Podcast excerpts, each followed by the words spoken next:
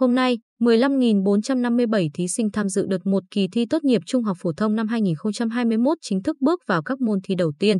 Diễn biến dịch COVID-19 phức tạp, lần đầu tiên tỉnh Bình Định tổ chức kỳ thi thành hai đợt.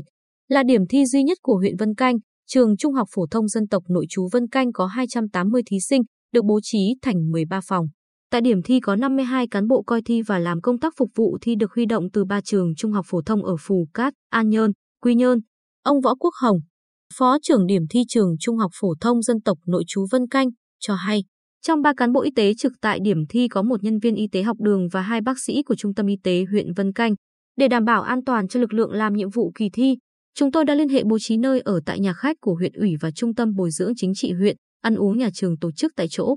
Đối với thí sinh, có 61 em là người dân tộc thiểu số, chủ yếu là ở nhà người quen trong thời gian thi.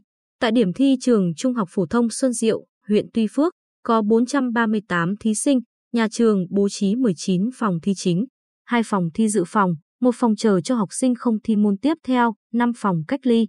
Ông Đỗ Kim Hảo, trưởng điểm thi, cho hay để tránh tình trạng tập trung đông người, chúng tôi thực hiện phân 4 luồng đi cho thí sinh. Kẻ các vạch để dự phòng tình huống các em vào cùng một lúc sẽ đứng giãn cách. Ông Hảo nói thêm, việc chuẩn bị cho kỳ thi được tổ chức một cách chặt chẽ có bộ phận điều tiết nhắc nhở, hướng dẫn học sinh ra vào. Giám thị thu bài đưa về phòng cũng đi theo từng đợt, mỗi đợt 4 phòng. Sau khi kết thúc giờ làm bài, thí sinh cũng đi về theo từng đợt, không ra khỏi trường cùng một lúc.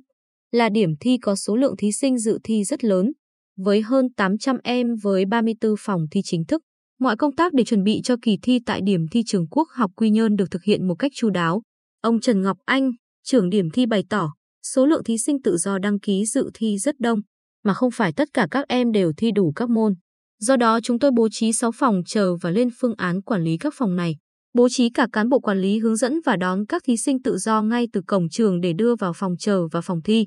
Trong chiều ngày 6 tháng 7 tập trung thí sinh làm thủ tục, chúng tôi đã tập dượt các phương án này. Em Phùng Ngọc Châu, thí sinh dự thi tại điểm thi trường quốc học Quy Nhơn, chia sẻ, nhà trường làm rất nghiêm công tác phòng chống dịch, kiểm soát khai báo y tế, đo thân nhiệt, sát khuẩn tay, phổ biến và hướng dẫn rất kỹ lưỡng về quy định phòng thi, kỹ thuật làm bài thi. Đến cuối giờ chiều 6 tháng 7, Sở Giáo dục và Đào tạo thông tin có 2.569 thí sinh, học sinh lớp 12 trung học phổ thông và thí sinh tự do địa bàn thị xã Hoài Nhơn được báo cáo lên Bộ Giáo dục và Đào tạo để tham dự kỳ thi đợt 2. Qua buổi tập trung thí sinh làm thủ tục thi và khai báo y tế, có 4 thí sinh tại 3 điểm thi ở thành phố Quy Nhơn, thị xã An Nhơn và huyện Hoài Ân sẽ được bố trí thi ở các phòng thi dự phòng. Bà Lê Thị Điển, Phó Giám đốc Sở Giáo dục và Đào tạo, cho hay trong kỳ thi đặc biệt này, lực lượng làm công tác thi được quán triệt trước hết phải hoàn thành trách nhiệm được giao phó để đảm bảo kỳ thi an toàn nhất, đặc biệt là với thí sinh. Trong ngày 6 tháng 7, Sở đã có hướng dẫn cho các điểm thi trong việc xử lý tình huống dịch bệnh COVID-19 trong hai ngày thi 7 và 8 tháng 7. Theo đó, yêu cầu quan trọng là phải có biện pháp xử lý kịp thời khi phát hiện thí sinh thuộc đối tượng F0, F1 và F2 liên quan, hoặc phát hiện thí sinh thuộc đối tượng F1, F2. Bà Điển nhấn mạnh, cán bộ làm công tác thi cần chủ động, linh hoạt triển khai các phương án sử dụng điểm thi dự phòng và phòng thi dự phòng để xử lý. Kịp thời thí sinh có biểu hiện sức khỏe bất thường trong quá trình dự thi ở các ngày thi, gò, sốt hoặc các dấu hiệu liên quan đến dịch bệnh COVID-19, theo nguyên tắc bảo đảm an toàn trong tổ chức thi và công bằng. Tuyệt đối không gây hoang mang hoặc tạo áp lực tâm lý tiêu cực, ảnh hưởng đến việc dự thi của thí sinh.